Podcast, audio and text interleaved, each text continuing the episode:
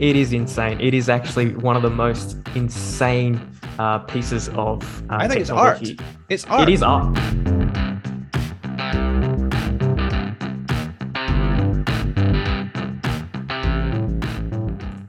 All right, I might. Do you want to do the intro? No, I'm not very good at it. Go for it. Well, I'm not very good at it. Um, all right. Hi, hi everyone. It's uh, Bitcoin Brendo here. I've got uh, stacking hats. Uh, again, we are two bit idiots. Uh, tonight, we are lucky enough to have Ketan from Ministry of Nodes joining us. Hi, Ketan. G'day. How are you, mate? Uh, awesome. Stoked that you're here. Coming on. yeah, yeah. Did, before we sort of get into what this pod's about, do you want to sort of give us a quick little background about, uh, I guess, what you do in the Bitcoin space? Yeah. Um, so basically, I run this uh, educational piece called the Ministry of Nodes. Uh, we do one-on-one consulting sessions. We do um, YouTube video guides and write up articles and those sorts of things. And I, I, I built it up with um, uh, one of my mates. His name is Stephan Livera. Uh, he's a prominent podcaster in the space. Um, so he and I well just decided you know what we we want to start educating more people about it so uh, that this is our best effort of doing that Yeah, excellent. So uh, on Stephan, uh, is it a bit more difficult now that he's skipped town?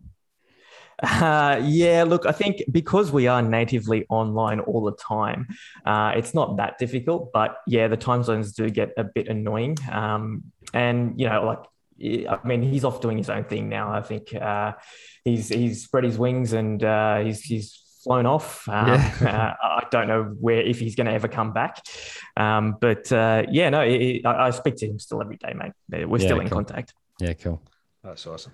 Um, basically, the purpose of this one then, Ketan, is um, so Brendan wants to do a, a glossary, right? So I've I've been here since 15, 16. You've been here since about 20, uh, 2020, yeah. So um, obviously, I've been doing a bit of hand holding on the way. Um, I'm no expert, but I've been doing a little bit of hand holding. That's been helpful. But what you said to me was that um, it'd been really helpful if I just had something to relate back to that I could do in my own time, um, like a simple gloss- glossary. There, there are a lot of things thrown around, um, a lot of terms thrown around that um, from a from a from a layperson they just wouldn't understand. Yeah. So we're, we're going to throw some um, terms at you this evening, if that's okay. And we don't want to go too deep on them, but by all means, you go where you like. But um, what I want to do is like be able to actually break this pod down into, you know, at two minutes twenty, we're talking about this, but at five minutes sixty, you know, five minutes thirty-five, we're talking about this. Yeah. Um, and then people can, if you know, pe- we've all had the experience of feeling a bit stupid. Um, so if there's somewhere for somebody to relate and they can go just go straight to the answer, that would be awesome. So Yeah. we're gonna, so we're gonna throw over to you to be our expert for the evening, if that's okay. We'd really appreciate it. Perfect. Perfect. Uh, uh, all right, what do we start with? Well, G, G what? What is Bitcoin? What is Bitcoin? Let's go there. All right. Well, Bitcoin is a new form of money that is natively digital. It has no central uh, authority, there's no central bank, there's no uh, bank involved.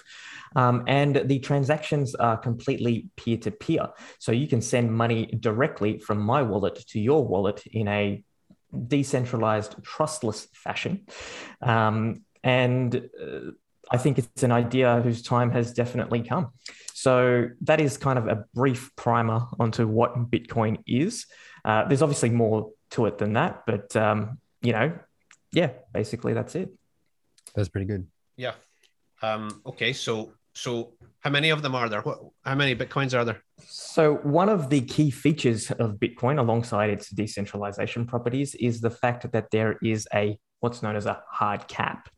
Now, a hard the hard cap is there will never be more than 21 million coins on issue.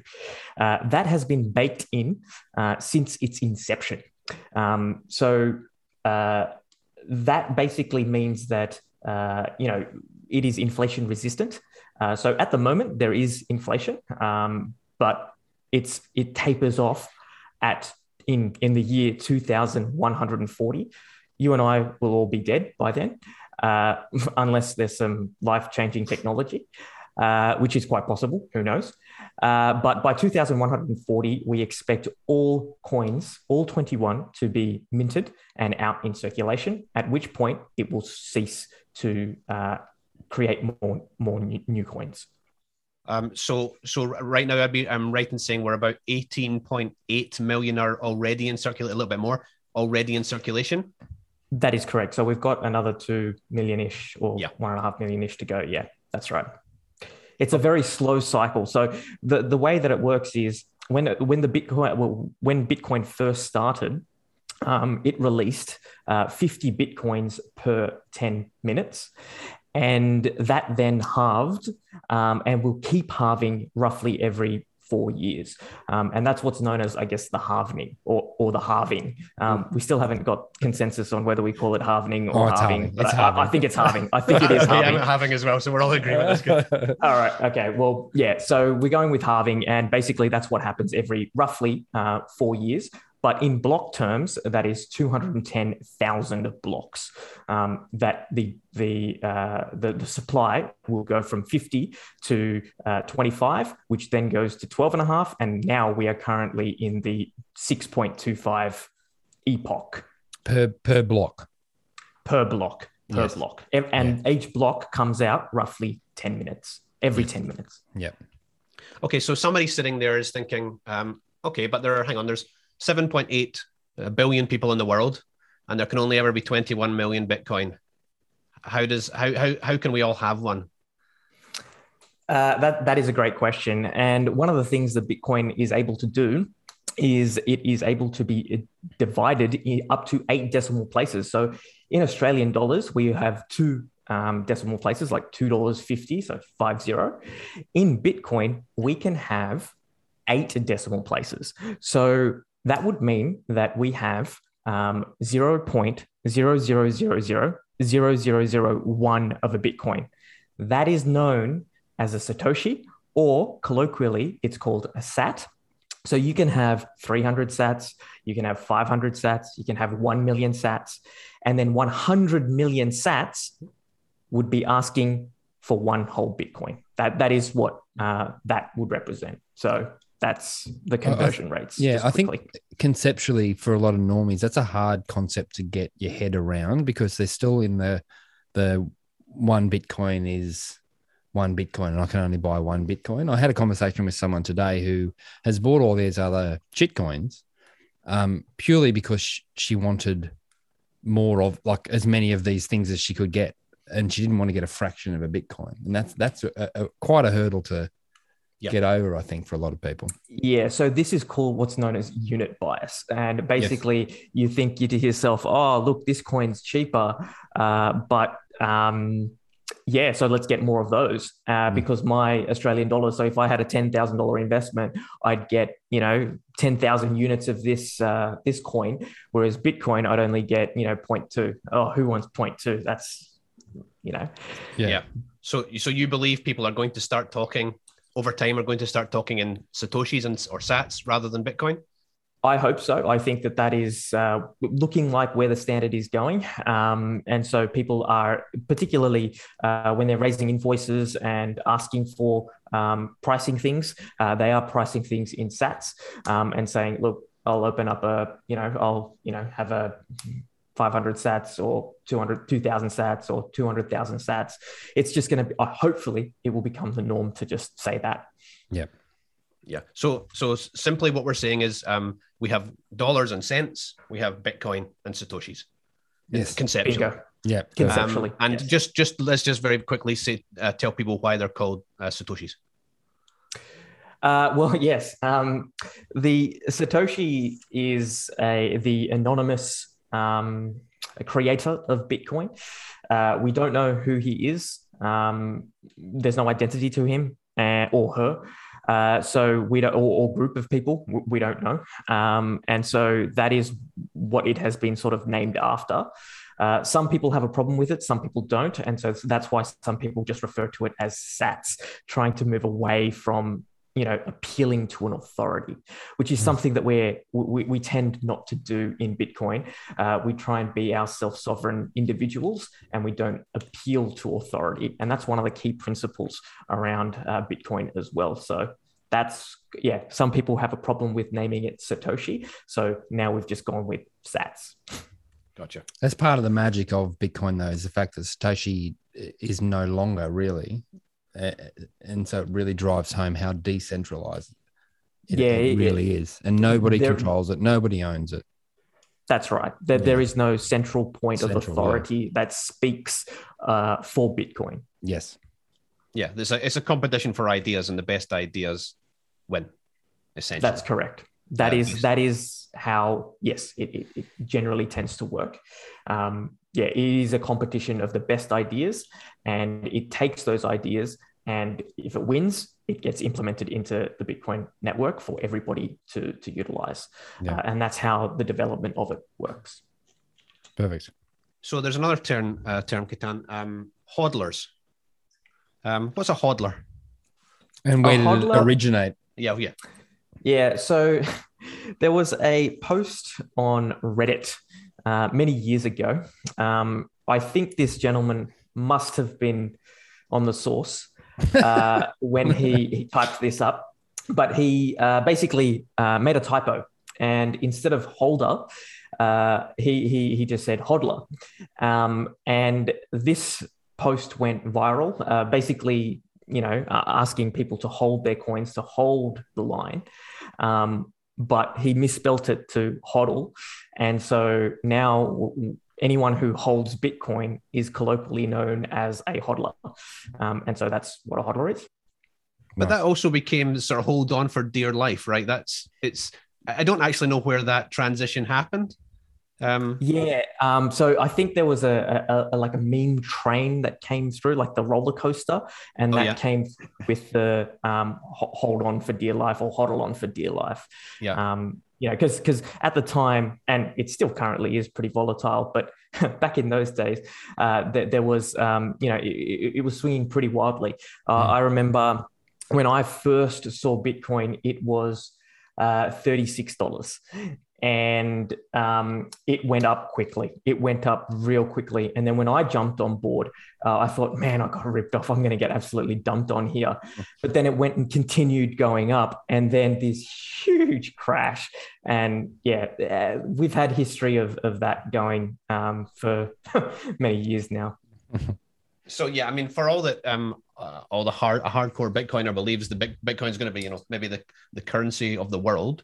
Um, it is not um logical to expect anything to go up and go up in a straight line, even if it gets there, or it's not going to go up in a straight line. So we're going. There will always be periods of volatility, but probably that volatility will um, lessen as time goes on. Is that? Would you agree with that? I, I would hope so, I, I, and I would think so. Um, as this, you know, uh, sailboat that we're using right now turns into um, a, a larger ship, uh, then we can sort of weather storms, um, and it becomes very difficult for one single entity to come in and just dump.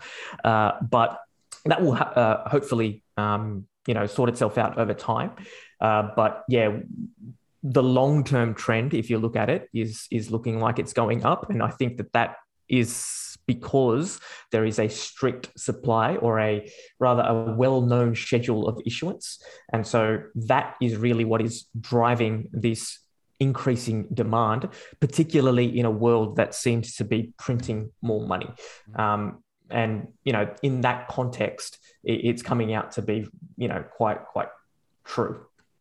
So I guess in in this environment, um, there are more and more uh, altcoins or different cryptocurrencies. Can you kind of speak to, I guess, obviously not specifically, but what they are or how Bitcoin actually differs from all of them? Yeah, so altcoins um, are a, basically a fork of Bitcoin. Generally, well, some of them are a fork, some of them aren't. Uh, but basically, uh, they are another form of, say, currency that someone has tweaked a little bit and then thrown out to the world, uh, depending on some sort of ideology that they've had. Mm. Um, so, for example, I'll look at Litecoin. The only thing that Litecoin has changed is the supply. Um, so they're thinking, okay, well, if Bitcoin is gold, then hey, Litecoin's the silver. Um, and so they've changed the supply to like, I think it's 84 million and then thrown that out in the world. Uh, there's another one, um, and they have uh, basically changed some of the block heights and block size and some of the parameters of the code, and uh, they've shipped it out. And it has then just kind of done its own thing. And if you look at it though, uh, in terms of trends, uh, it it it seems to be that Bitcoin has sort of held its own there. Um, and it's something that can't be replicated uh, because we, have for the first time in history in the history of humanity we've created digital scarcity. And the i think uh, that sort of assurance that bitcoin provides is something that i don't think any other coin will be able to be uh, to provide. Uh, it has a long standing track record of sticking to its principles. It's got um, a supply schedule that has never been tampered with um, since its inception. Uh, it has not been pre-mined. No one has sort of spruiked it. Uh, no one has sort of tinkered with uh, the variables to the point where it's unrecognizable. Um, and so, uh, this is why I think that Bitcoin is something that is special. Um, and it was the first coin that ever came out. And uh, yeah, that's that's really kind of why I see Bitcoin as as it, it just provides that certainty that I need to make uh, good judgments about what I do with my money. Um, and Bitcoin is, um, as we previously discussed, sort of controlled by no one or everyone, if you like. Mm. Um, whereas um, all of these altcoins are an idea from a person or an organization. So that that, that person or organization is a vulnerability to good or bad intentions.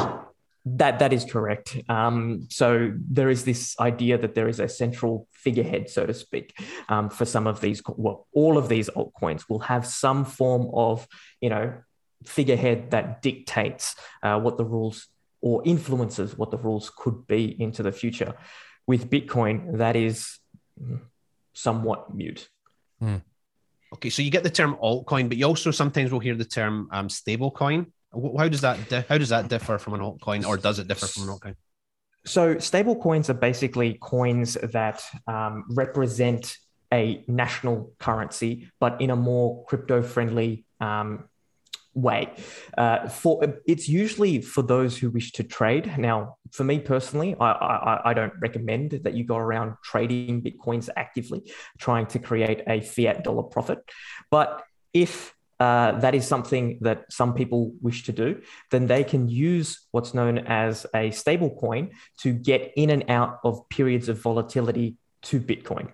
So, um, you know, typically the and what, what this is is is really just a coin that represents, say, for example, the US dollar. So one tether is what one of those stable coins uh, would equal one US dollar but sometimes those have problems in itself. Um, you know, the network could crash. Uh, they might not be backed fully. Um, we, there are problems with holding that sort of uh, stable coin.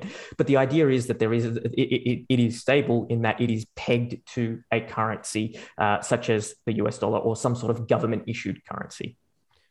So, in the same way as we, you know, there is Fort Knox, and we all believe there's gold there and we don't actually know how much gold there is physically. And with a stable coin, there's a there's stable coin being issued, but we can we actually verify that what has been issued we have the backing of?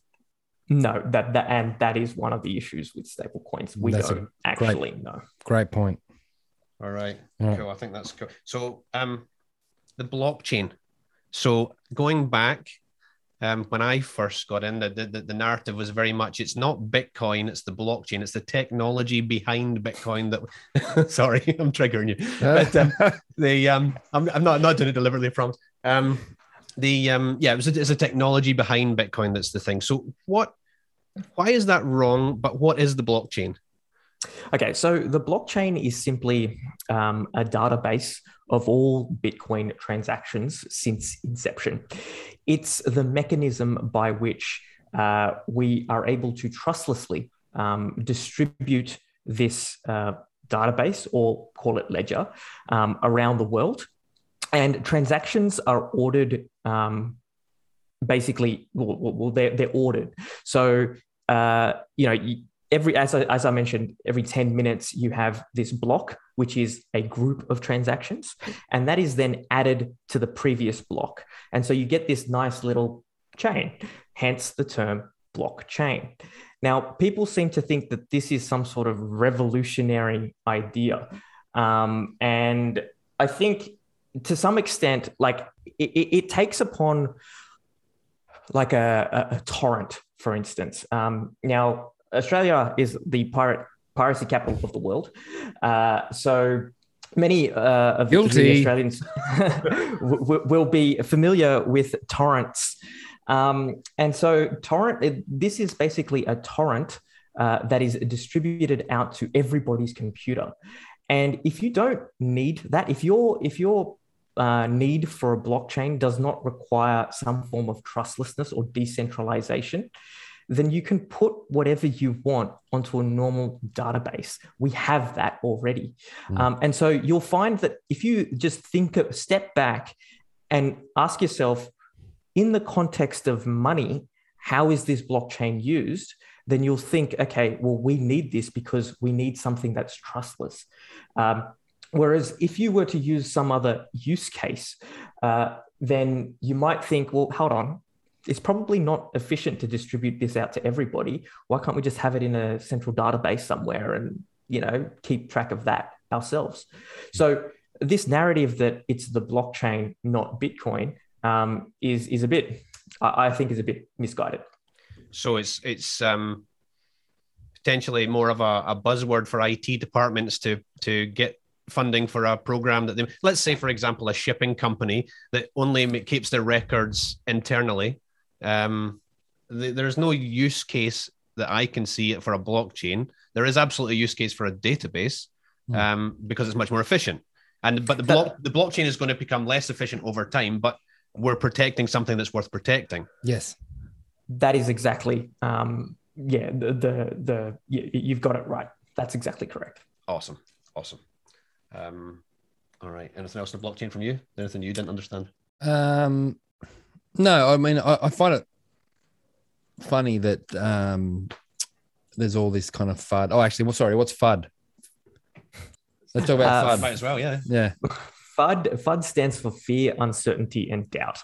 Um, a lot of FUD gets spread around things like um, a country banning Bitcoin. That's big FUD. Mm. um, when a country bans Bitcoin, you start to see this, uh, you know, oh, scary stuff being published on the on the on the mainstream media. Um, this is what we know, uh, what we call FUD. Uh, there's plenty of FUD, like um, you know uh, that there's a bug, there's an inflation bug in Bitcoin. That's a bit of FUD there. Um, there's uh, you know it's too volatile. It uses up too much energy. Uh, geez, the the, the the list of FUD continues to to grow. Yeah. Uh, but you'll see that, and what I've found is that they seem to recycle the FUD every sort of uh, couple of years, and yeah, that that's kind of uh, like uh, throughout that history of that time period. Um, you can see that there's actually a website. It's called um, 99 Bitcoins. I think it's, oh, Bitcoin Obituary. That's it. And basically, since 2010, we've got mainstream articles uh, basically with the headline saying Bitcoin will be dead by X amount of time or Bitcoin is dead, basically uh, making an obituary of Bitcoin. And it's got the timestamp, it's got the price. And if you look Yeah. back, it is just hilarious. That's awesome. Um, and these are mainstream outlets that are, that are writing this sort of stuff. And it just completely destroys the FUD. yeah. So for me, and this is just devil's advocate a little bit, um, there's two types of FUD. Um, you've got uninformed, ignorant FUD, pe- who maybe journalists who've been t- who've been given a 48 hour deadline to come up with a piece on Bitcoin, and they quickly, you know, scour the net for whatever they can find, and they come up with a piece. It's not. In- I don't necessarily think that's intentionally negative. It's just that's the way it comes across, and then you get the absolutely um, um, coordinated um, attack at, at, on Bitcoin. Cranky hanky. Cranky hanky. Yeah. Yeah. Yeah. So yeah, th- there, there is a bit of that. Um, you know, there's different levels of FUD, uh, but basically most of the FUD that is out there is designed to part you of your Sats, which is why we hodl. Yeah. What I was going to say about the the FUD thing too is that that I love that um, the blockchain is so transparent. Like everything is there for anyone to see, and yet what's constantly pushed is pushed is that we're shadowy supercoders that are you know trading in the dark and all that kind of stuff. So that's an interesting it- one. The irony is, if you look at, say, for example, if you wanted to audit the Fed, so to speak, Yeah, um, th- there's like it, it is almost impossible to get that done. It's all behind closed doors. There's nothing open or transparent about how the US dollar works or the Mm. Australian dollar works. Mm. Um, but yet, uh, we're called the shadowy supercoders uh, because we've got everything that's pretty much open source. It is uh, uh, like there's, there's chat rooms that are available upon discussions. Uh, Yeah. You can see uh, in depth how they've arrived at certain conclusions and what they've done to to, to sort of um, you know make a, an assessment of what's good and what's bad. Um, and you know, like it's all out there in the open, and people are you know as, as open and transparent as possible. Um, I've never seen that from a money supply in my entire life. Yeah. Um, whereas Bitcoin has just, pff, I just wish that the Australian dollar and the US dollars could do the same thing. Indeed. And yet we are the shadowy supercoders. Which is amusing because neither of us, at, certainly not at this end anyway, are uh, anything close to a super coder. no. That- that's sh- right. yeah, shadowy, however. Shadowy. um, all right. So, um, uh, what I've got in my list here is um, what are confirmations, but let's just let's just go back slightly on that if we can, because um, there was a a big debate going back to 2017 time about the speed of Bitcoin, how quickly Bitcoin transactions are processed, and if you can only if you can't do it fast enough, it'll never you'll never be able to buy a coffee. So can you go into sort of slightly into that debate, and then also talk about the confirmations because they sort of come together, I think. Yeah. Okay. So one of the, uh, um, I guess, the concerns is that um, you know we needed to um, every ten minutes the, the block contains a number of transactions. There's not an infinite amount of transactions um, that you can put into one block. It is actually that it is it is a very small amount. It is literally one megabyte, um, and that will hold roughly about mm, I'm going to say 2,000 to 3,000 to 4,000 transactions in that vicinity, right? Um, and so people were concerned that okay, if this is going to be a massive global, uh, you know, uh, currency that's going to be adopted and everyone's going to be using buying coffee with it, how does this scale? Because you know we've got this thing. Who, who's going to wait ten minutes, 50, 20 minutes, thirty minutes just to get a coffee? Just doesn't make sense. So what was proposed was this idea of a block size increase, and that was quickly thwarted. And the reason that it was thwarted is because when you increase the block size, you also increase the size of the blockchain. And the blockchain is distributed on everybody's computer. Now, if I, as just a random dude, um, wanted to uh, spin up um, and, and get, get those transactions and put them onto my hard drive, well, if there's an unlimited supply of or, or, or the a supply of transactions that can be put through in a block, well, what does that do to the blockchain size? Do we even have enough hard drive space to be able to do that? And is it, you know, is that even reasonable for the common person to, to do and, and to verify his own transactions using a Bitcoin node? And basically, we came to the conclusion that, hey, look, we need to scale this a different way. We can't just keep this blockchain completely bloated. There are other altcoins that have these bloated blockchains, and no one can verify the coins of them. Uh, and so, if that's going to be the monetary standard, I want to be able to uh, verify my coins, and I want them to be confirmed um, by that that particular network. Now, what a confirmation is is really if you are, I guess, a um, looking uh, if you're if you're just as a user you are putting a transaction onto the bitcoin network. Say you broadcast one. And what that what happens is it ends up in what's known as the mempool or, or just this pool of transactions.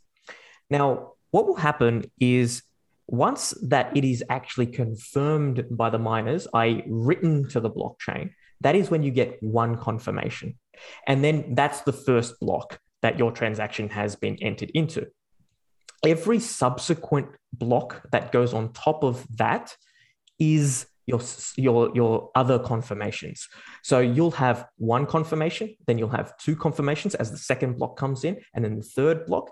By six confirmations, typically speaking, that transaction is now irreversible. No one will be able to reverse. Uh, even look, even just one confirmation is pretty much solved. You're not going to reverse that. But six confirmations is deemed to be the okay, that's it, final sold. So that's across six blocks. Yep, that would yeah. be across six blocks. Okay. So potentially, with your average ten minute block time, you're talking an, an hour on, a, on, right. on, on, an average day. Whether you know yep. it can be a couple, you know, sometimes it'll be a couple of minutes, sometimes it'll be you know forty five minutes, but over time it averages out about ten. And this That's is true. this isn't this a one sat per per byte guy? You're famous, man. So the, the reason that look, so yes, I, I, I have famously tweeted out that I only do one sat per byte transactions. Um, whether that is uh, going to eventuate or not, I I can't predict the future.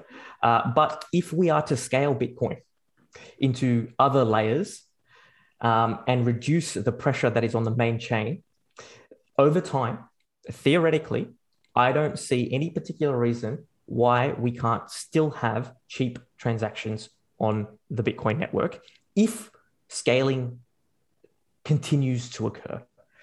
Uh, yes, there will be times of severe busyness, but then there will also be times where, you know what, not much is going on.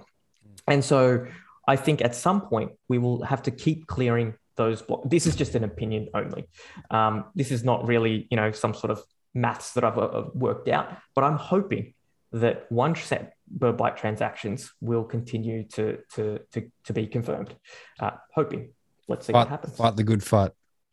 so, so that being the case, there may be somebody still sitting there um, thinking, well, hang on a second. I, I, if I'm keen on this and I do want to be buying my coffee at Starbucks, um, and I don't want to stand there for 24 minutes for a for my block to confirm, um, and I don't want to pay a lot um, a lot of sats per byte to get it through. How is that going to happen? Is this what you're? Is that the scaling you're talking about? And what is this? What is the scaling you're talking about? Okay, so th- there is a proposal. Um, it's called the Lightning Network. Um, it's a layer two scaling proposal. So what that means is it's Bitcoin, but it sits on top of Bitcoin. Um, and basically, what happens is we uh, say, for example, I wanted to pay you but I wanted to pay you over the Lightning Network instead of using the main chain. What would happen is I would open up a channel to you. Um, and what we could do is fling sats between the two of us. So we can, I'll send you, say we open up a million sat uh, um, uh, channel. Say I send you 500,000. Then you send me 300,000. Then I send you 100,000 and we keep going back and forth, back and forth. And then what we do is we decide, you know what, we're done here. We don't need a relationship anymore. We'll close the channel.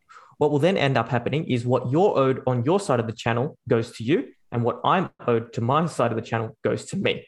So we've we've potentially conducted 50 transactions in this one channel, but we've never put it on chain until the start and the end.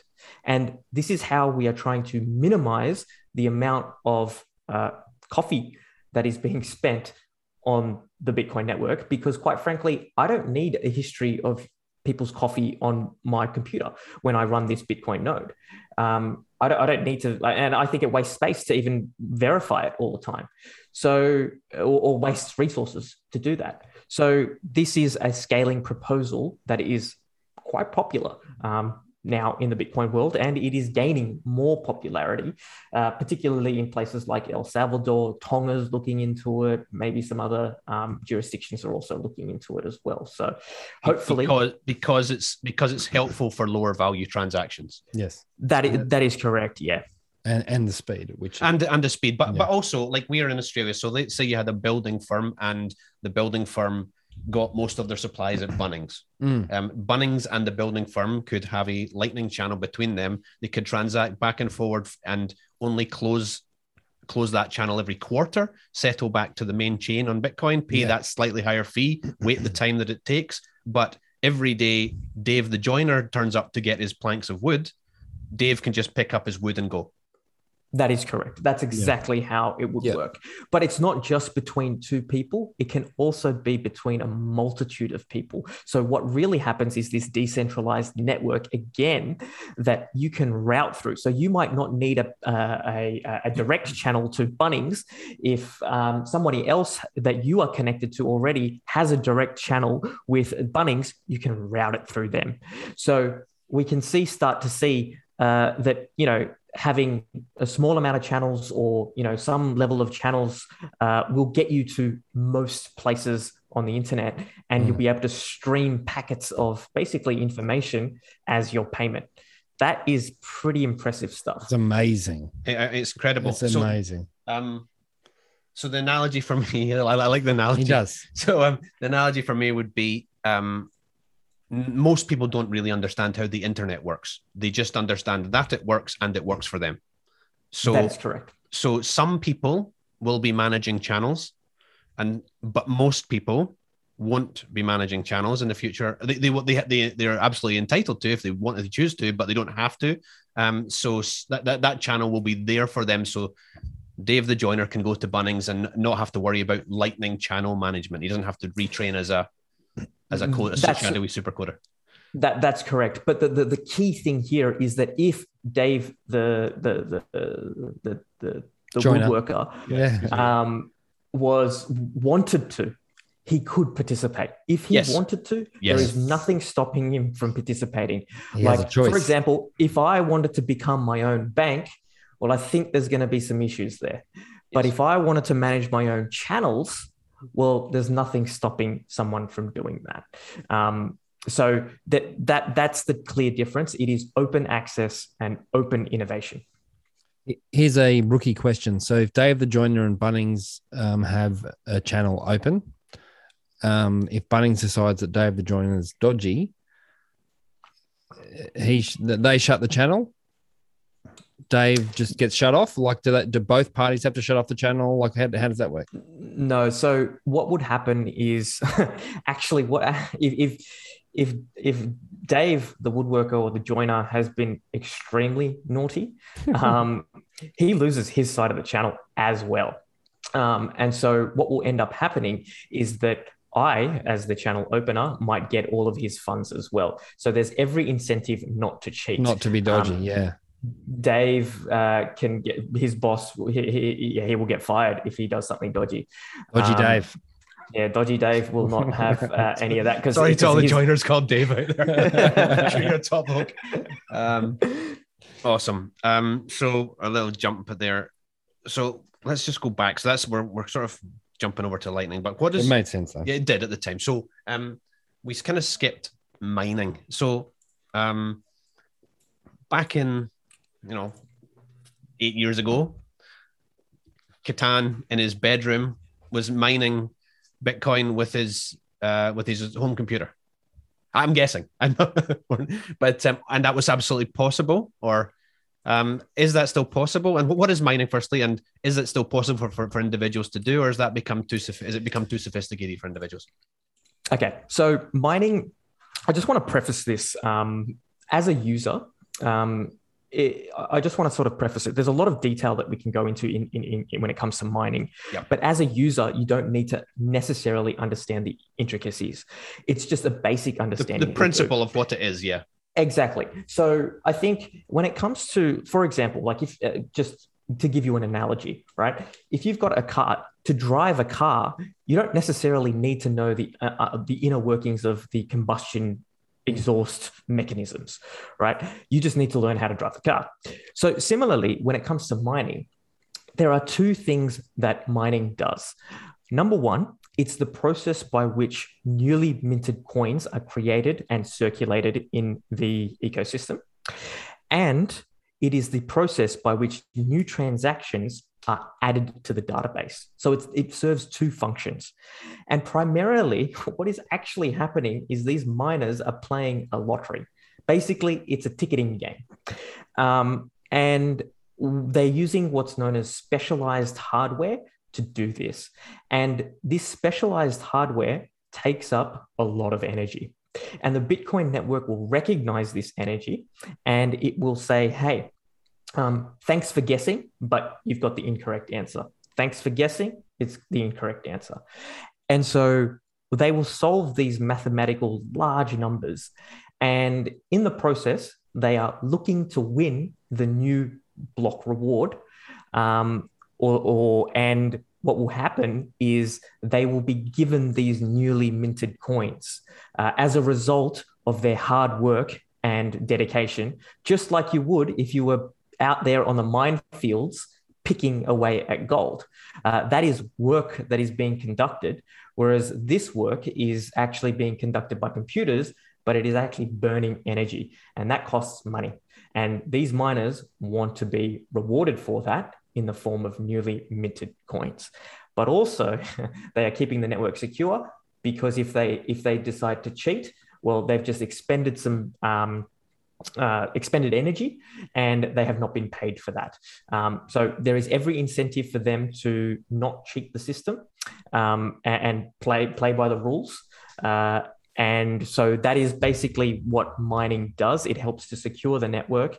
It's it, it's the mechanism by which you know uh, newly minted coins are created, and they add. They're the ones that add the new transactions onto the block, and so and everybody else just reads off that. That's in a nutshell. Oh, you also asked me if it's uh, still um, you know feasible for an individual to do there's actually a bit of debate now. Um, I would have said a couple of months ago, or even a couple of years ago, uh, that hey, it's it's well outside of the um, realms of of uh, of the individual.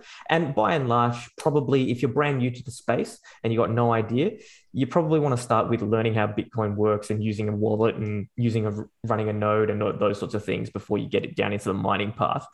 Um, but uh, when it comes to mining, I know some guys, groups who are buying miners just as a home hobby type situation. I don't think they're making ridiculous sums of profit, but what they are getting is uh, KYC free Bitcoin. Uh, we'll come to that. I, I, assume you want to talk about that a bit later. Um, but th- this is something that they're using as an alternative way to earn money. Um, and this is possible, uh, but specialized equipment specialized electricity grid, specialized things. Um, it's not probably it's not like a plug and play where you could just you know spin up your computer and where you go start mining. That's it's not as easy as that. Okay. Um, it's something that's probably out with the scope of this pod, but I can imagine somebody thinking about it right now because of your answer, um, saying, okay, well, if we assume that it's if this is ener- energy intensive, and we assume that it's going to um, go up in value and more people are going to become interested, that's going to become a bigger and bigger problem. Is there somebody or somewhere you could hand off, and if if somebody wants to um, really understand and get to the bottom of the energy FUD? I would recommend a gentleman by the name of Hass McCook.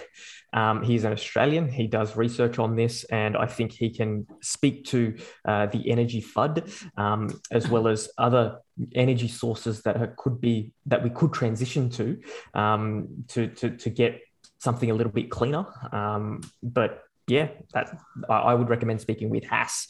Um, he, um, yeah, awesome. Uh, awesome. I t- yeah, totally agree. A great recommendation. And also, he features in a documentary called "This Machine Greens." Have you? I don't know if you've had the chance to see that yet.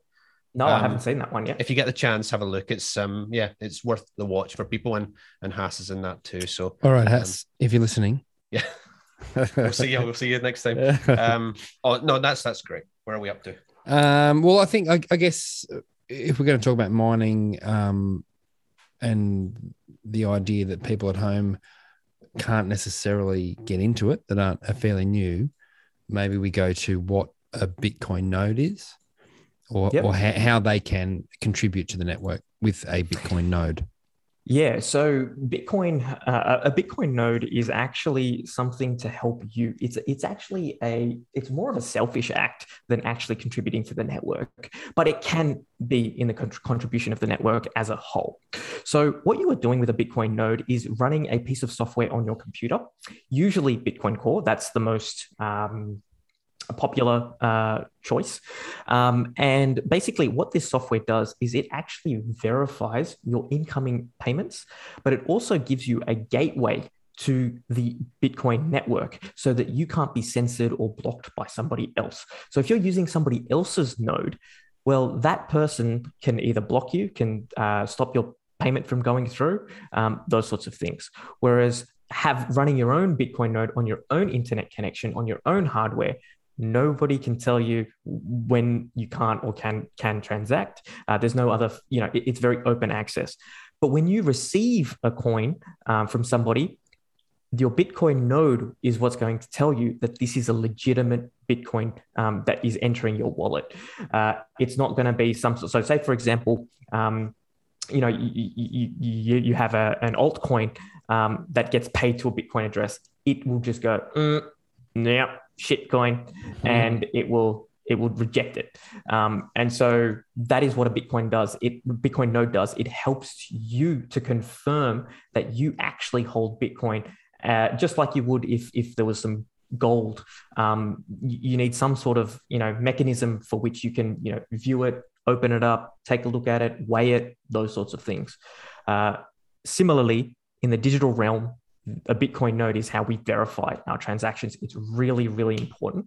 And I think everyone should be running a Bitcoin node, or at least every household should be running a Bitcoin node.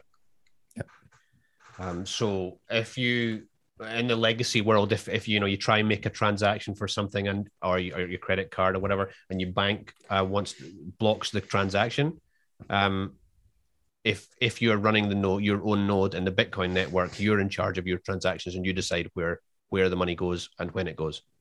That is correct. That, that there is no one stopping No- you. there's you no have com- middle person that can stop that. Th- there is nobody whatsoever. Once you put that out there and it is broadcast, um, and it, then it is confirmed, Mm.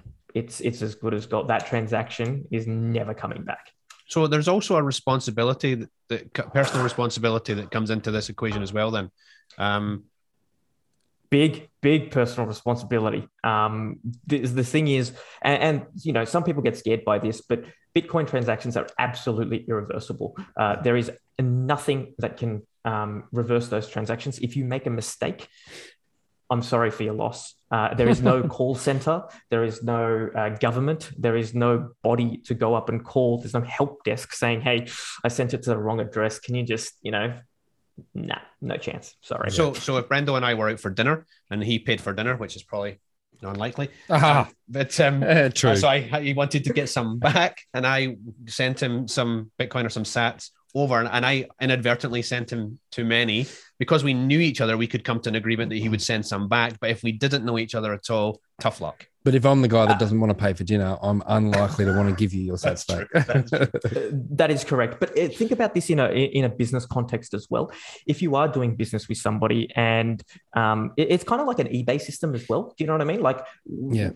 you've got these stars, you've got reputable sellers, you've got reputable buyers, and if something does go, I, I think you know men can shake hands and say, "Hey, look, I, I, I overpaid here. Can you give me a refund?" Um, and I think that, that that's that's going to happen. But the moment that someone goes, "Nah, screw you, it's mine now," well, your reputation's at stake as well. So Yes. it's not just about the money; it's also about your reputation Mm. and how much business you think you're going to get in the future as a result of doing something shady like this. So it's not necessarily, you know, that you know uh, uh, it's irreversible completely. It's you also tarnish your own business name as well. So the just all I'm saying out there is act in good faith, people. Yes, it's you're in, you're in, being incentivized to do the right thing, That's right. um, and none of us are better than our incentives. yes. Um, That is exactly right. No worries. So if if um if I was to send if I wanted to send Bitcoin to you, um, and I would what would I require? and how would I practically go about sending it to you? What, what do I require from you? Uh, yes, you need what's known as a Bitcoin address. Yep. Now, they will look like a bunch of gibberish, but there's actually three types of Bitcoin gibberish, um, which is known as an address. Now, if you're going to send me Bitcoin, I'm going to have to give you what's known as a Bitcoin address, uh, which is usually generated out of a Bitcoin wallet. And there's three types. There's one that starts with the number one, um, called the legacy addresses. There's one that starts with the number three, which is called like nested nested SegWit, and then there's the a one that starts with BC1, um, and that is called native SegWit. That's the most uh, recent form of Bitcoin addresses, which has you know, lower transaction fees. Uh, it enables Lightning Network. Um, and this is what sort of SegWit does it allows for further scaling of Bitcoin transactions, making them smaller in size such that we can pump more transactions into that limited block space that we have. So that's what SegWit really aimed to do. But also to enable Lightning Network and those sorts of things as well. So you will typically um, be given a BC1 or, or, or, or, you'll be giving out this BC1 address to whoever you want to pay you. So, say, for example, you bought some uh, Bitcoin from somebody or you bought it from an exchange. You'll say to them, Hey, could you please pay me to this address? And it'll start with BC1 and then a bunch of gibberish. You'll send that to them and they will then pay to that address. Um, and you will then receive that in your Bitcoin wallet, and you and the confirmations you will also see as well. Um, you know, one confirmation, two, three, and so forth. Okay, so these different types of addresses, um, I can uh, I can hear people thinking, um, well, what if I only have the old address? So the, the the new addresses have brought in improvements, but the old addresses are still valid. They just don't have the improvements. That's correct. It's, it's what's known as backward compatibility. Um, and so all of these addresses, it, it, doesn't matter which one you have, they can all pay to each other and they can all receive from each other. And it's all, you know, very interoperable. Uh, but uh, yeah, there's no need to worry which sort of, you know, like if you've got coins that are sitting in a three that you need to somehow you know upgrade to the, the bc1 or something like that there's nothing like that it's just they're all interoperable there's nothing that you can you know you can pay to all of them and you can receive to all of them so yeah it's it's still there um, um, well, let's just we we've jumped about a bit, but look, can we just go to KYC coins and non KYC coins as well? What what is KYC firstly? Um, okay. And why would somebody want to have non KYC coins if they if that's a possibility for them? Okay, so KYC means know your customer or know your client.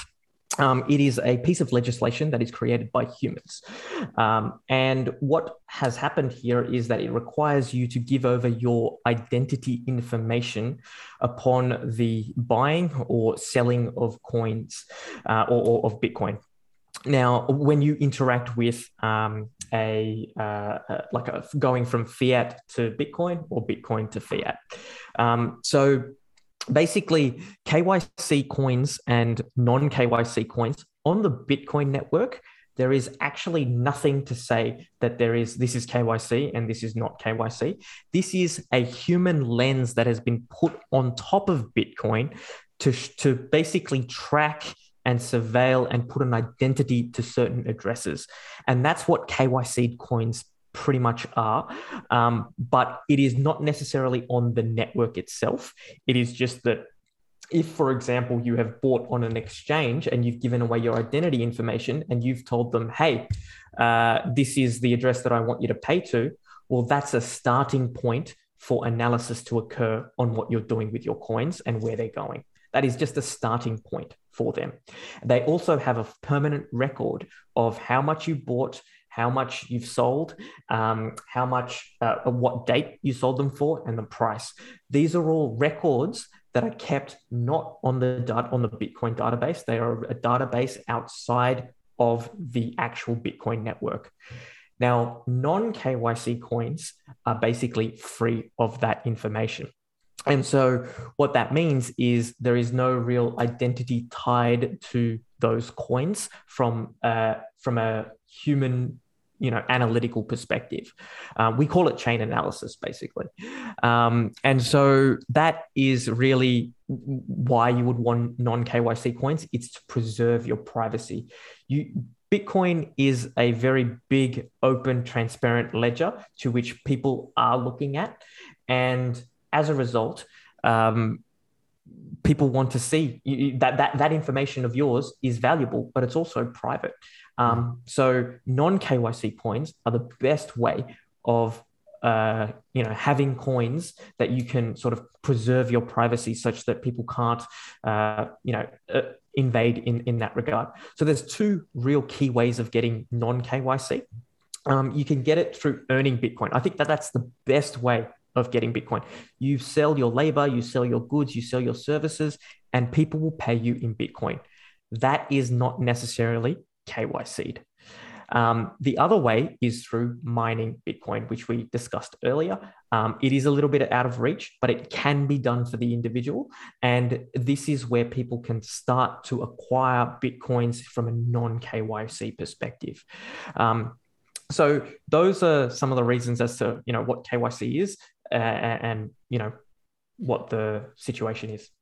Um, so from a from a new person's perspective, if you don't own any Bitcoin at all and you're interested in having some, you think, oh, well, maybe I should get some non KYC Bitcoin. Do you think that is something that a beginner should be thinking about at all, um, or do you think it is a better idea? I mean, this is opinion rather than um, in fact, obviously, but um, is it a better idea just to go with an ex- go to an exchange, probably a Bitcoin only exchange, and buy them that way? What's your opinion on that?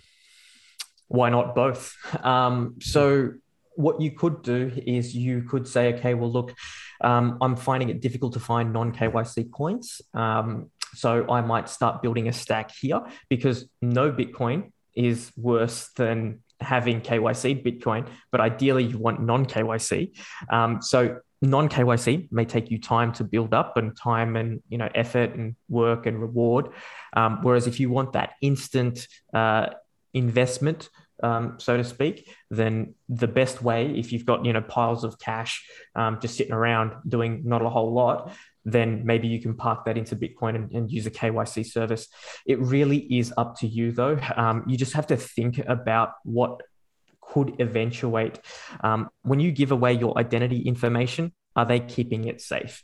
Um, when you give away your identity information, what is being tracked and logged into the future um, people will know that you have this amount of coin. Uh, and that could present a risk, maybe not today, but in 10, 15, 20, 30 years' time. Mm. The, we're building a database of Bitcoiners. Is that a good thing? Um, that's the question you need to ask yourself. If you think that that is, uh, you know, that that appetite is not there for you, like then go non non KYC. But if you're thinking, okay, if, look, I'm just you know it is what it is. I just want to get on board and I want to jump in. KYC. And um, there may be people thinking um, it's only people that are trying to do the wrong thing that are trying to hide their privacy. But uh, just a very current example in the news, nothing to do with Bitcoin, was the Twitch leak. Yes. Just within the last couple of days. So all these, all the top earners on Twitch, I think somebody's earning. No, I shouldn't be quoting it, I guess, but uh, nine million, nine million dollars over a two-year period. Um, no, that's fine. Like people earn what they earn, and they earn.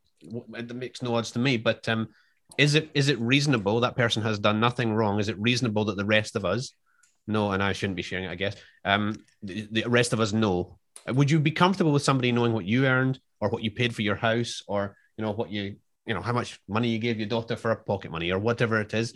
So you don't have to necessarily be doing the wrong thing to want non KYC Bitcoin. Yeah, good point. Or, or even just supporting a, um, a, a group or an organization that you think is doing good work. Um, you know, like media outlets, alternative media outlets. You donate to them, and you know you like their content, but you know the mainstream narrative is a little bit different, um, and so they flag that. It's nothing wrong. It's just, do you really need that to be you know, uh, broadcast out to the world. So a KYC coins forever KYC. So if I actually bought them off, off an exchange and then I decided to send some sats for the dinner that I skipped out on, is that still tracked? Uh, so what? Look, it, the way that it can work um, is that, there is, w- when it comes to your KYC coins, um, there is a permanent record that is sitting there. Okay, um, that you have bought these coins. So now uh, a, a body could ask you, uh, "We see that you've bought these. What have you done with them? Where have they gone? Yeah. where have they gone uh, what Okay. have they where is it Yep. um, and you would have to either tell them the truth or it is up to you what you want to do with your relationship with your authorities. Uh, so in that sense um, they have a starting point. Uh, so irrespective of you know you might rat your your mate out and say hey look i gave it to his, this guy.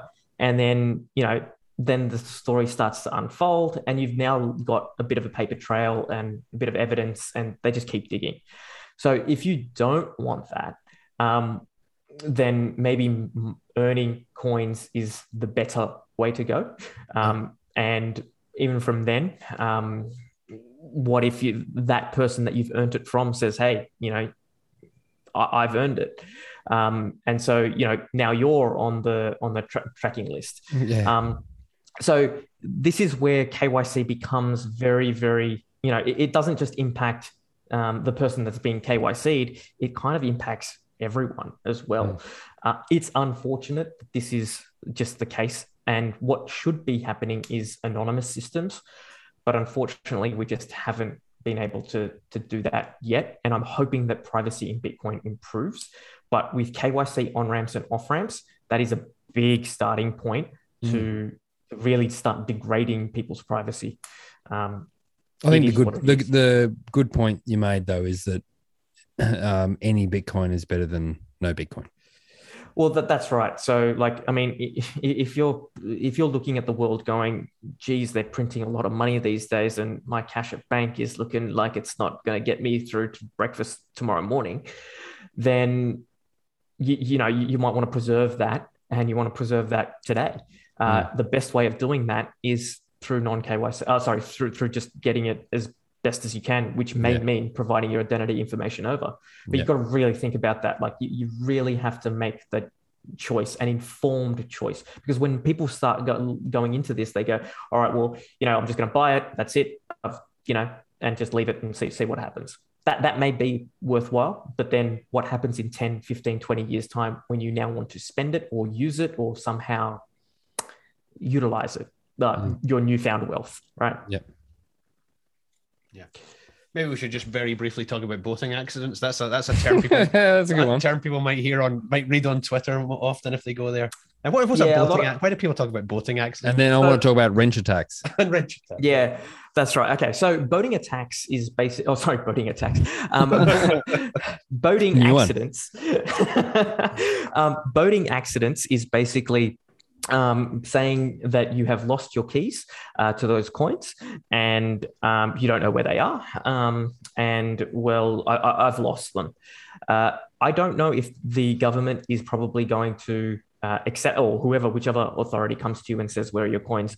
I don't know if they will actually accept that. If a lot of people have started to, you know, magically lost lose their coins, they might just say, "Hey, look, we deem that as a disposal. What date did you roughly lose them? And here's your bill." Um, I, I I don't know if that's the way that it's going. Like January you look at- 2010. Yeah. um, so yeah, look, I mean, based on your KYC information and what Yeah. possibly plausibly they could do, they might say, all right, well, we're going to pick peak because pff, we don't like you. Mm. Um, so they they can, you know, like in in this world that we're currently in, it seems like you don't even have bodily autonomy. Uh, what think what makes you think that you might have financial autonomy when when when things start to get a little bit hairier? So these are the things that you need to consider. Um, unfortunately. um, and your wrench attack. You wanted to genuinely want to talk about the wrench attack? yeah, yeah, t- sure. Why not? Pe- people, five- that, Okay. Yeah, five dollar wrench attack. Is that what it is? attack. Yeah, yeah. Yeah. So a five dollar wrench attack is essentially, um, uh, as it uh, as it stands, is basically holding somebody hostage and saying, "I will beat you until you give me your coins." Um, and so this is uh, something that Bitcoiners need to be cognizant of. The reason that they need to be cognizant of this is because we no longer live in the legacy system anymore. Mm. Um, the legacy system re- provides a reversal of digital transactions. Bitcoin does not provide a reversal of digital transactions. So, what is now happening, and it is becoming more and more prevalent, is that people, Bitcoiners, known Bitcoiners, are being um, attacked for their coins uh, physically. And so that's what a five five dollar wrench attack is: is basically just putting a gun to somebody's head, or in this case, a five dollar wrench. Yeah. Um, an easy attack and collecting the bitcoins from them and then running away because they've been confirmed. Done. But that's probably a good segue too into um, actual uh, passphrases, storage, or how that actually works for people. So if if someone's actually going to be approached and have their Bitcoin, you know, Well, stolen first, or, first or it's the main attacked, idea why, why privacy is important in the first place. Like if nobody ever knows that you've got Bitcoin at all, I mean, you know, we're all sitting here in a Bitcoin podcast. That's probably unhelpful. But um, Yeah. but um, but you know, if somebody's sitting there and they don't ever yeah, announce to the world that they have any Bitcoin, that's that's the first bit That's- of privacy you can. that's, That's the the best. best, defense, right? And Yes. Yeah. this is this also comes into the non KYC part of things, right? If you've got a database of known Bitcoiners, um, that's a starting point for someone to come and have a look. Um, and that has happened particularly uh, before. I'm not sure if you're familiar with this, but Ledger, it's a hardware wallet manufacturer. They had a big leak of their entire customer database. Now, I'm not sure if anyone has actually been physically threatened because physical, you know, addresses were leaked. Um, but there have been SMS text messages, emails uh, of harassment, and all sorts of terrible things being thrown out. Um, but also fake hardware wallets being shipped to those addresses, saying, "Hey, you know, uh, we've." We've noticed there was a breach. Uh, you'll need to put your seed words into here to, to recover them. And it, it- it is bad. And this is why we do not want a database of Bitcoiners. It's just so bad. Um, it can it can really really you know uh, put you at a detriment and at your, your safety. Um, it's not ideal. Uh, in a, in a legacy system, it's fine because we have uh, you know rollbacks and we have you know systems in place that can help prevent and detect. But in the Bitcoin world, we are moving into cowboy um, style situations. So you really want to be careful when it comes to these, and you need to make a conscious choice. The privacy is important because it can become a security risk later on. So to anyone out there who is um, thinking of you know showing their face and their identity, you really have to be sure um, that you, you you know you, you basically got to ask yourself like if you're someone like me for example you've got to ask yourself or, or even if you're someone like Stephan uh, you've got to ask yourself is the juice worth the squeeze um, and so that's when you do decide to come out and you want to you know showcase or educate or help people or whatever uh, you, you have to really sort of make that decision um, whereas you know yeah it's it's it, it's all trade-offs and up to you really yeah which is So uh, storage, sorry. exactly yeah. Storage, I think, is is a great way to talk about the different types of storage and and and what's the best way to actually store. So let's we'll Yeah. start. If, if I buy from an exchange Yep. and and keep that Bitcoin on the exchange, is that my Bitcoin? No, that is not your Bitcoin. Um, that is an IOU. The Mm. exchange owes you coins. They have your coins on your behalf. Um, and so that is not ideal. That is, in fact, you pretty much can say that you own no Bitcoin, uh, only in in in name, really.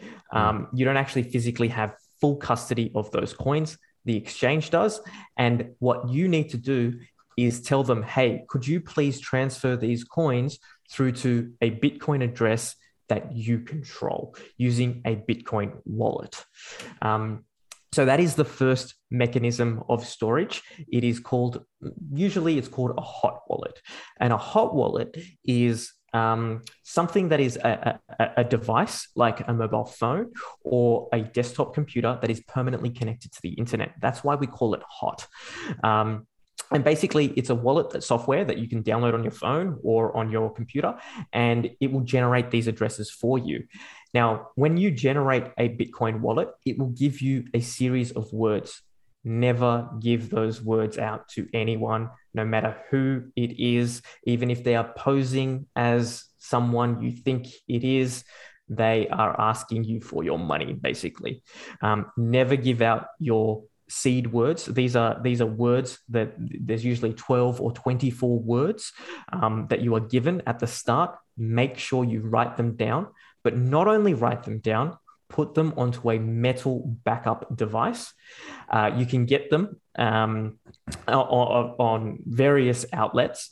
Uh, but what I am suggesting to you is if you are ordering these things online, do not use your home address to order um, devices and and and uh, seed plates and those sorts of things. In Australia, we have parcel lockers. They are free from Australia Post. Make use of them. Um, and so that pr- that preserves your privacy because you're giving away less information around where these coins could be stored. So that is um, the hot wallet. Now, the sorry, the, Ketan, the, Ketan, Ketan, can I just yeah. interject there? Um, also, um, don't be taking a photograph of your of your words or storing them on the cloud anywhere. Yes, that's right. Um, yeah. Don't yeah, don't be taking photos of them. Like this is you you literally have one job, uh, and that is to protect your seed. Mm. uh, it, it is just it in is more ways than one. Must, that's right, in more ways than one. If you're a male, um, so this is something that you want to consider um, when when doing your self custody. Uh, the next part is to go to some sort of cold storage. Now, cold storage is a device, a specialized equipment. Uh, it's relatively cheap, and basically it allows you to keep your Bitcoin keys, the private key that accesses or, or enables you to spend the funds on an offline device that is not permanently connected to the internet. This is considered a more ideal setup. Now, what you want to do is make sure that you are getting it from a legitimate reseller. Don't get it from Amazon. Don't get mm. it from mm. Facebook Marketplace. Don't get it from Gumtree. These are not places where you acquire hardware wallets. Go to the official vendor on their website. They may have resellers, those sorts of things, and make sure you get them from those places. Don't get them from some random back alley. Um, so these are things that you probably want, or you could, if, if you're at a meetup, potentially there might be a representative of one of those stores there. You can buy it in person with cash, and that leaves no paper trail whatsoever. That's probably the best way. Now, when things open up again, you might be able to attend these Bitcoin meetups and say hello to people and meet with like minded people.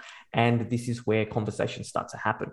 So I would strongly suggest that we that you attend one of those. And I know I'm getting a bit sidetracked, but back to cold storage. So now, your cold storage device um, is something again that will generate you a, uh, a seed. You will be able to get uh, a wallet off that and give your addresses to whoever you need, or your public address to whoever want, you want to pay you, and you'll be able to see those funds hit your account.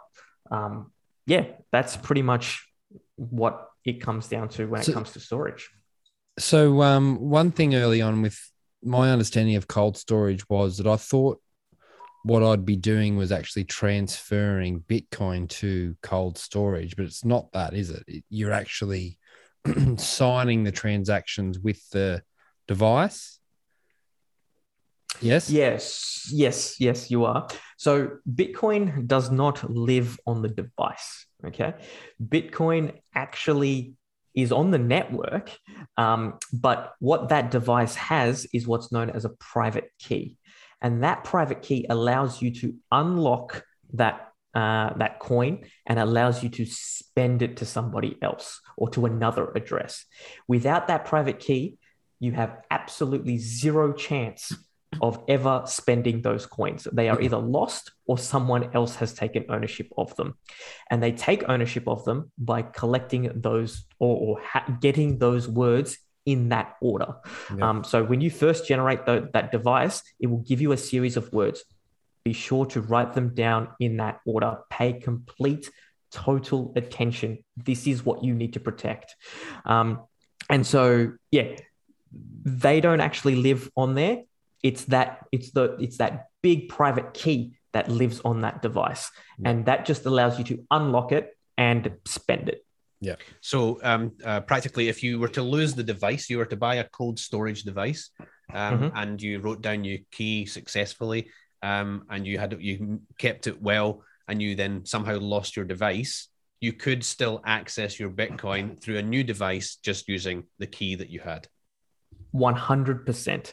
Um, there will when, when you go into a brand new wallet, it will ask you, hey, what would you like to do? Would you like to create a new wallet or would you like to restore an existing wallet? You're going to go down the path of restore an existing wallet, and you will then need to input those well, you know, words back into the device. Do not ever put them onto a computer. Um, don't type them on there. If you've got a cold storage device, buy another one and put it back onto that cold storage device. So, uh, and again, just as a as a practical level, um, it, it makes sense. You, you don't have to take all of your Bitcoin that you, if you went to uh, an exchange and you bought, you know, ten thousand dollars worth of Bitcoin, you transfer and you wanted to move that to cold storage. You don't have to do that in one movement. You can ch- test it first, and then Oh, potentially, as long as you got the keys, you know, try a new device, restore that wallet, restore that wallet with a new on a new device, and just see that you've got it before you move, before, and fully understand it before you move anything. Your big, your big amount across. That's right. So I, I like to tell people, hey, start off with just protecting, you know, two hundred dollars or something, something that you you're okay with losing. Yeah. Um, so you might say, okay, well, I'm going to transfer two hundred dollars across first in that first address, and we're going to maybe wipe the device and see if we can restore it back, and and then we will we will start to spend some coins. It's it's important. It's just as important to learn how to receive as it is to learn how to spend do not just sit there thinking, oh, I've, I've received and that's it, I'm done. You really need to learn how to spend those coins. So, what you could do is a self spend, or you could send it to your best mate. Uh, you could send, you know, 20 bucks to him, 20 bucks to someone else.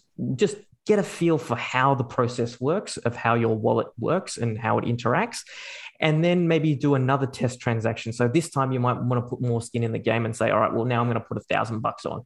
And then once you're happy with that, then put on your, you know, thousand dollars. But you do don't leave it to too late. I think, you know, you want to be getting familiar with it and in a short amount of time because uh, we don't know when these exchanges could go up in flames. We don't know what they're doing behind the scenes.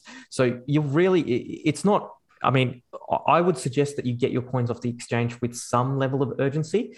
But if you've, you know, like, but you need to really be comfortable first before you can do anything with urgency. So get a handle of your wallet and see how it works, see how it performs, see what some of the, you know, read through the documentation and then start to really, um, you know, self custody the, the rest of it.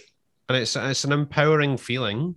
Um, restoring a wallet that appears to be gone right yeah look it, it is a huge sigh of relief to some people um, it's also you know a, a time of uh, great uh, i guess nervousness but what you really want to do is just be in a position where you're no longer nervous anymore. Yes, Bitcoin transactions are irreversible. Yes, uh, money can get lost here, and it has happened in the past.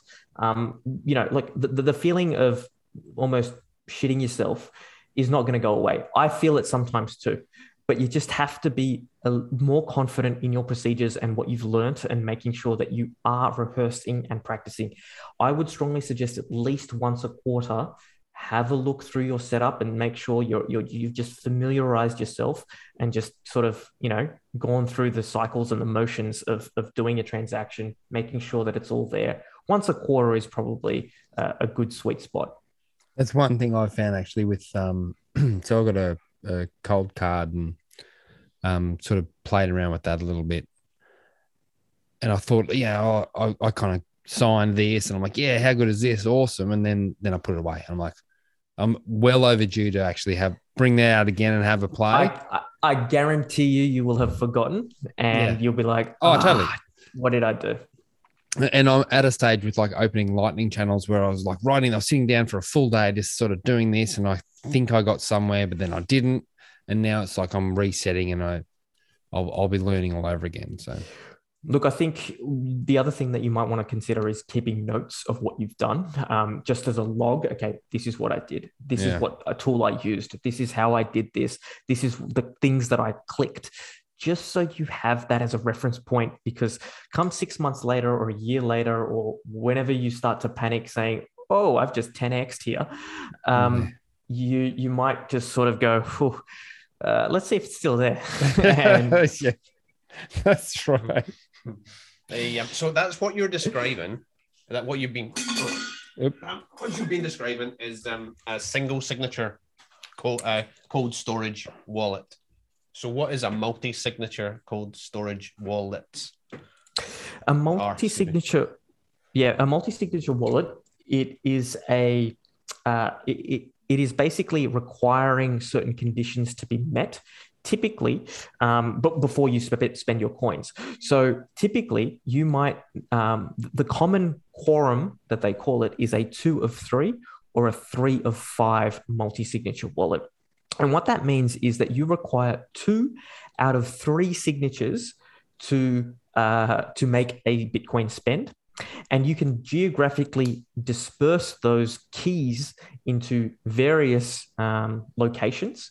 And that way, there is no single point of failure.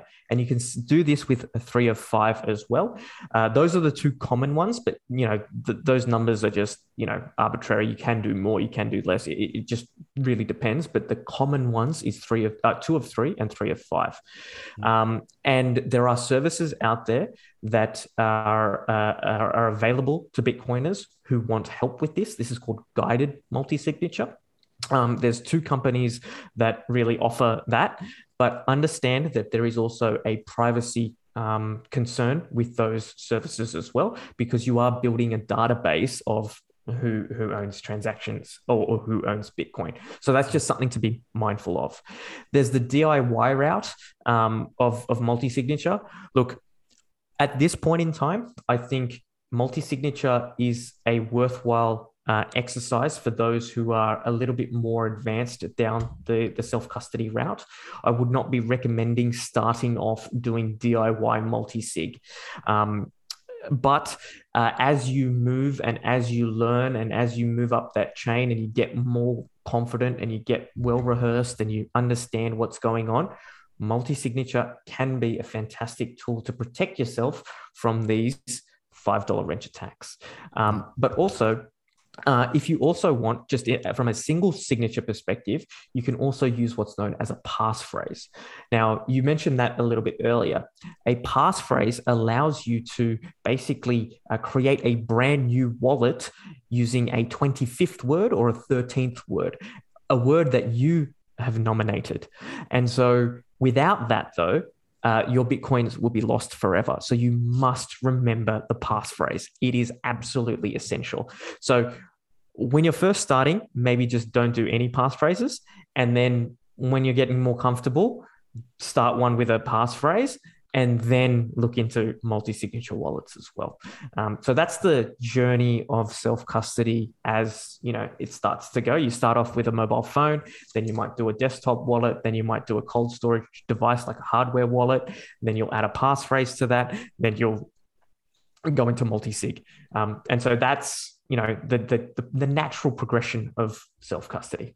Yeah, it's absolutely um, fine for people to make that progression and at their own pace. In fact, it's, it's probably preferable. Um, you would rather somebody, you know, as you said before, have some Bitcoin than the no Bitcoin and then work their way through the security of it. And, you know, as, as as the value goes up, so should you, so should your con- so should your uh, focus on your security.